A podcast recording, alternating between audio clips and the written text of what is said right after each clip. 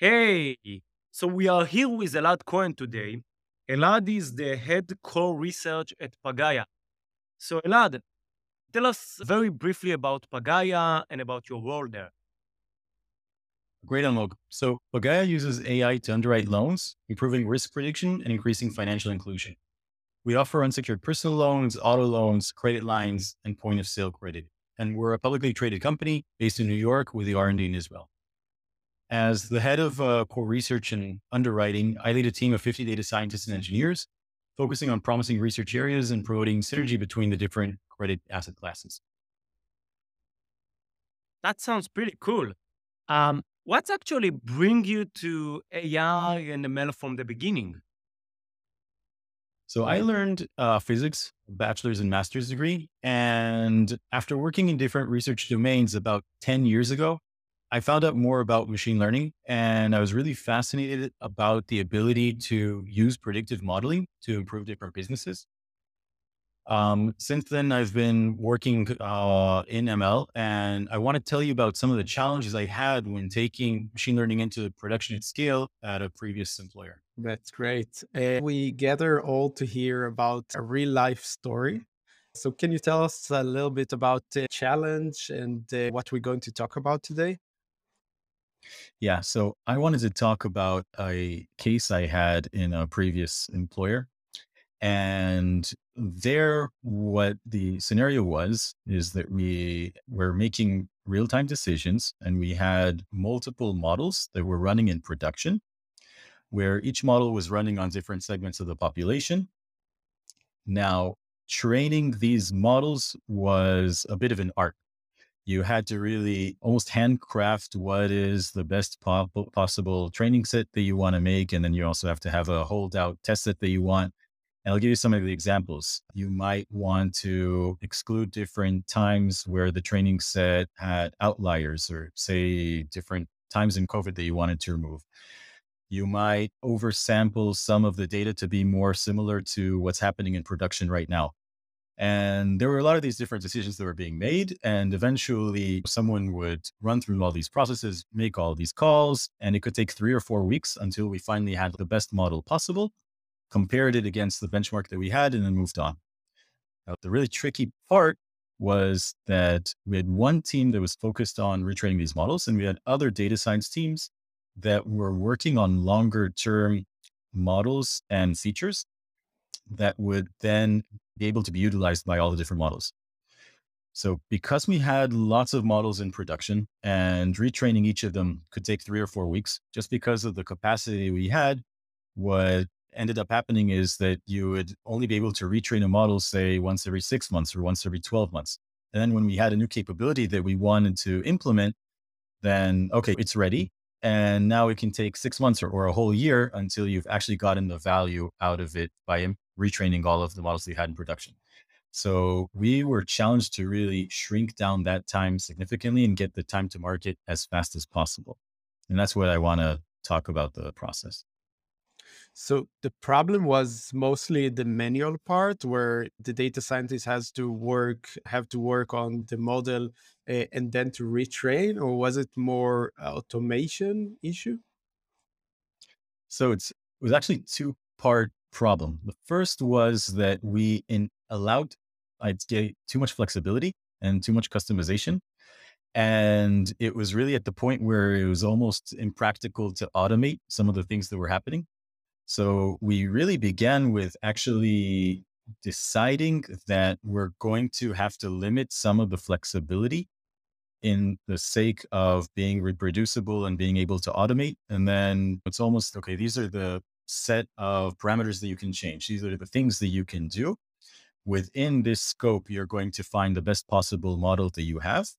And now once we've actually have a framework which dictates what are the what limits and what constraints do you have, now we can actually go to each of those different components and then talk about automating them. So when we started this, really the, the first part was actually defining what we called cookbooks. So we would say, okay, now go ahead, retrain the model, train your model, take the three to four weeks that you're going to do it in any case. But everything has to be completely reproducible. We want everything to be eventually in one script. It can't be 10 different processes and different notebooks, and you're not really sure what was the order in which you ran them. And somebody's basically saving files like notebook 001, so notebook 002. And if one of them is named incorrectly, then all of a sudden you have no idea how you got to the final model. So we started with standardizing that. At a later stage, we once we got that together and we actually had discussions around what are things that you can't do and we actually removed them said okay sorry i know this creates a better model but i'm going to talk about the trade i'm going to actually decide that it's not worth it in terms of the trade-off and then a later stage we actually got to the automation part that sounds really interesting but let's maybe take a little bit a step back so how was the process looked like before you had this solution what was challenging this process? So one of the difficulties that we had was we created, I'd say, hundreds of features in house. And the features would actually, the feature values would have to be updated after the specific case that we're meant we're looking at. Because you had future data that would actually impact the value that you're going to be retraining. So the first thing we had to do was actually re uh, run different what we call repopulation. So we'd repopulate all these features with the most up to date data. And because we were a very fast dynamic startup, every time someone would create a new model with new types of features, they would have some kind of repopulation process and it wasn't very standardized. It wasn't scalable uh, as well. So the data scientist who was going to retrain this would decide on some training set. He would then have to send these out to multiple different repopulation algorithms to get all the different features together. They'd have all of these hundreds of features calculated. And then they could actually start training different models. They would usually train even dozens of different models, do different comparisons, finally get to one, run hyperparameter tuning, and then at the end run a, a benchmark against what we had in in production. We actually had a really interesting, difficult point there as well because there were different metrics that we were looking at. Because we there's always a case where you want to be a little more conservative and you're running something in production right now, you want to be sure that what you have is going to be better. And there's different ways that you can look at a specific model and say, is this necessarily better than what you have today? So just like a really simple example, you might say, I've got a classification model and I can look at the of the whole, or you might say, actually, there's four or five segments that are really important from a business perspective. I want to see the AUC of each of them. I want to validate that I'm improving or at the very least not degrading on each segment. And we actually created a validation report which had like just too much information. We would add more and more tests and we would look at different ways into the data. And at certain points, it actually became like this conversation where we have a few of the different managers and the different data scientists there, and we're all debating is this model necessarily better than the other one? Everybody's looking at different prisms. So, one of the things that we did in parallel was actually define a process and backtest to say, you know, we have to come down to one single number this is the number that we want to finally make a decision on and say this model is necessarily better than the one we had. Because otherwise, you can't automate it. Like you can automate everything else beforehand, and then you're still going to have to get this debate going on in order to make a decision, and it's not scalable. Especially if you want to retrain periodically. If you want to, let's say, retrain every one of your models every week, I can't have, you can't have 20, 30 debates every week uh, making these decisions. So there are really all these different components that we started coming up against and had to solve as part of this process. And they're all it took place in parallel. I think it's there's a very interesting notion that's coming out of what you're saying, and that's something that I'm also preaching in my own company, which is the notion of simplicity, which means something which is might be counterintuitive, which means to limit the flexibility to look at maybe fewer things, as you mentioned, And it's like usually, as from the engineering side at least, we would like to have as much flexibility to tune everything and also from research, side. But there are too many decisions to make. So it's a big issue, I think. And it seems like it's something that is starting to be more popular as a, as a way of. Uh, yeah, I think it requires a level of maturity to see that because for data scientists, you don't want anyone to take any potential tool away from you. And I want to be able to run any library, any package, try something completely new from scratch. But when you get to a certain scale, you have to start standardizing and need to, at some point, constrain yourself just so that you are able to get the velocity higher. So I, I really agree with that. I think that's one of the beauties of standardization, right? That's allow you to not necessarily limit yourself, but to have a common language to communicate stuff. Like this is how we onboard these packages. This is how we onboard these models or these features. So how did you standardize these processes?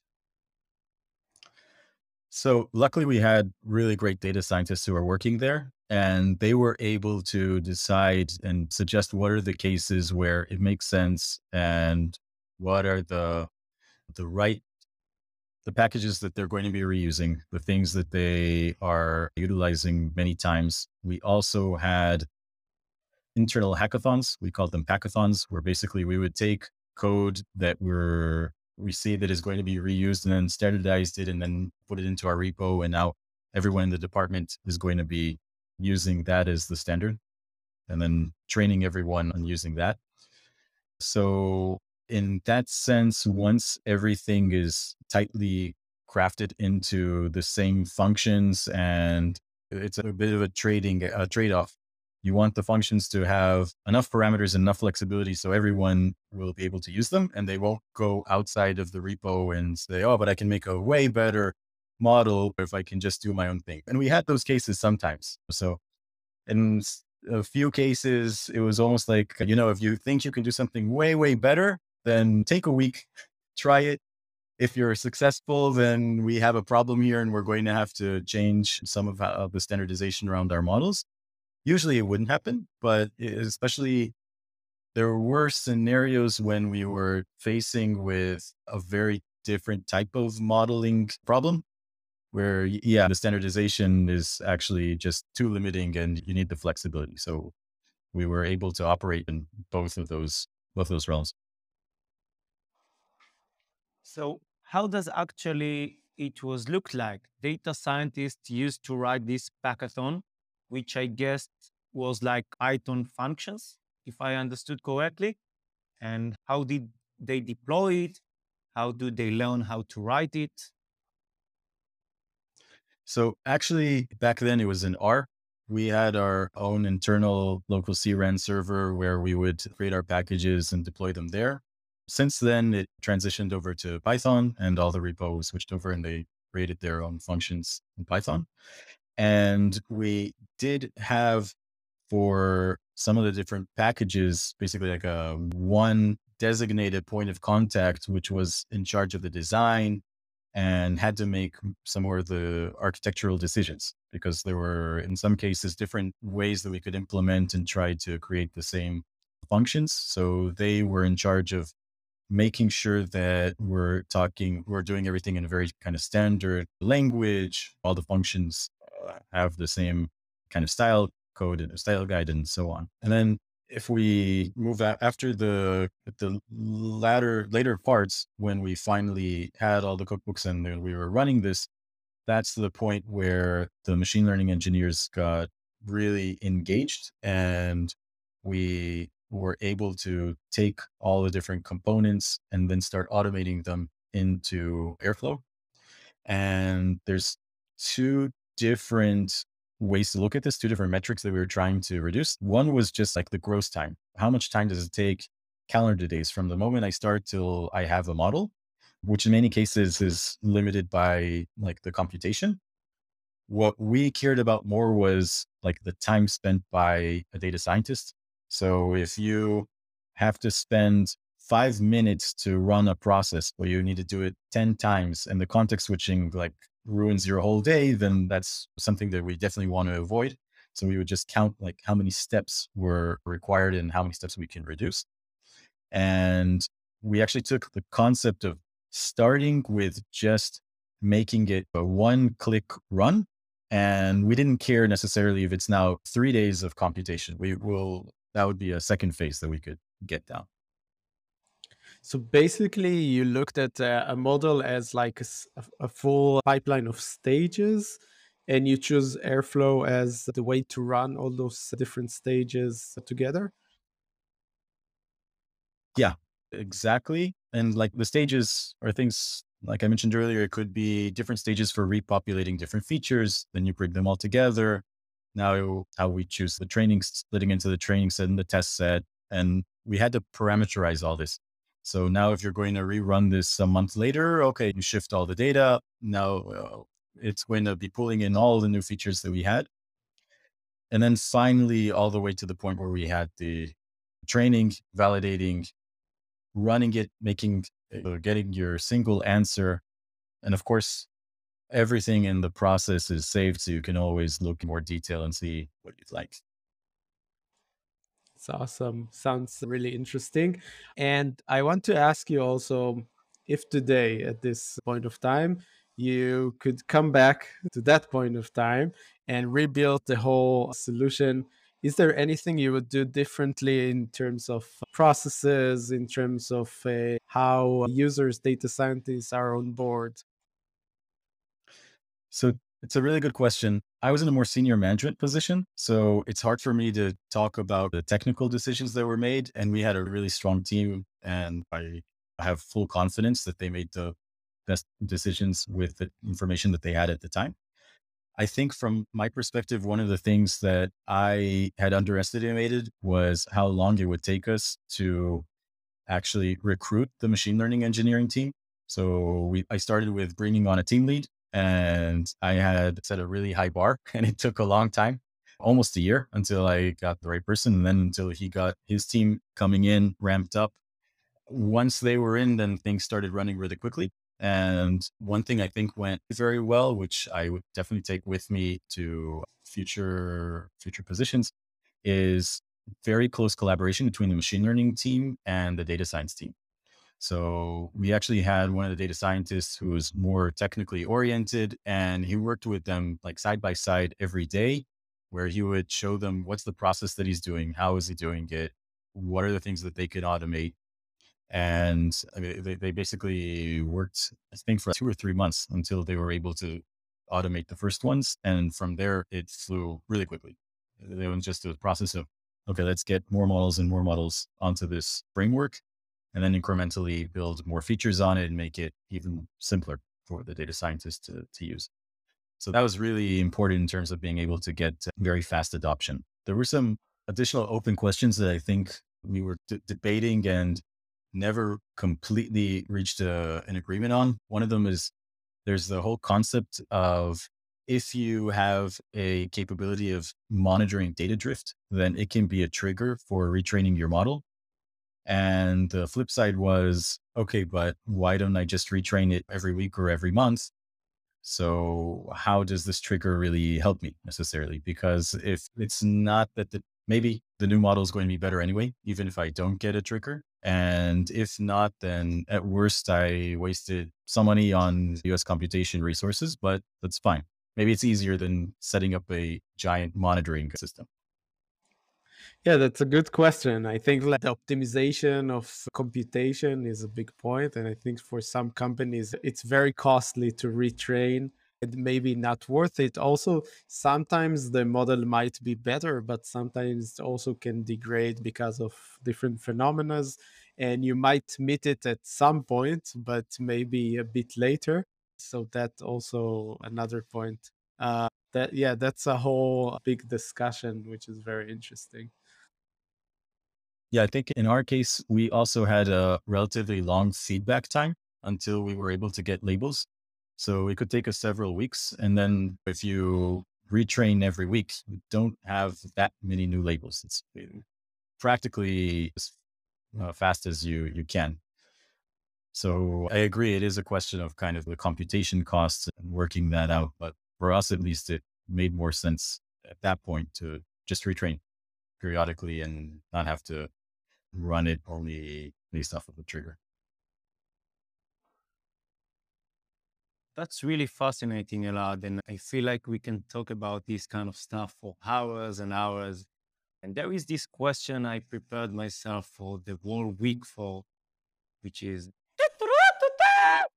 surprising question. Elad, in this section, we're going to ask you a question that you haven't prepared for. So we're going to do flash questions. You need to just answer it as fast as you can. Are you ready?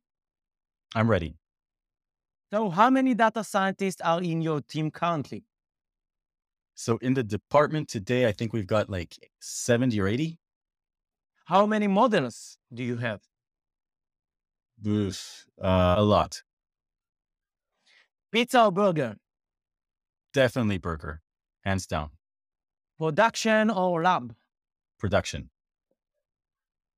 XGBoost or PyTorch? XGBoost. If I could choose Cat Boost, I'd take CatBoost. But you know, you're forcing me between uh, between XGBoost, then I'll, I'll I'll take that. All right, that was fun. So Elad, uh, thank you very much. It was a fascinating conversation. Thank you for coming. Thank you very much, Amit Almog. It was a pleasure being here. And thank you for listening to AI Infra Stories. Almog, did you have a good time? Yes, definitely. Amit, how can our listeners connect with us? On LinkedIn, you can like our show and invite us to connect. Wait, wait, wait. What about our Discord community? Yes, you are welcome to join our community. The link is in the episode description. Wait, wait, wait, wait, wait. What about our Twitter? Yes, please subscribe on Twitter to hear when a new episode comes out. Wait, wait, wait, wait, wait. What about rating us 15 out of 5 stars on Apple and Spotify? Yes, please rate us with a nice five star on Apple Podcasts and Spotify. See you next episode. Bye bye.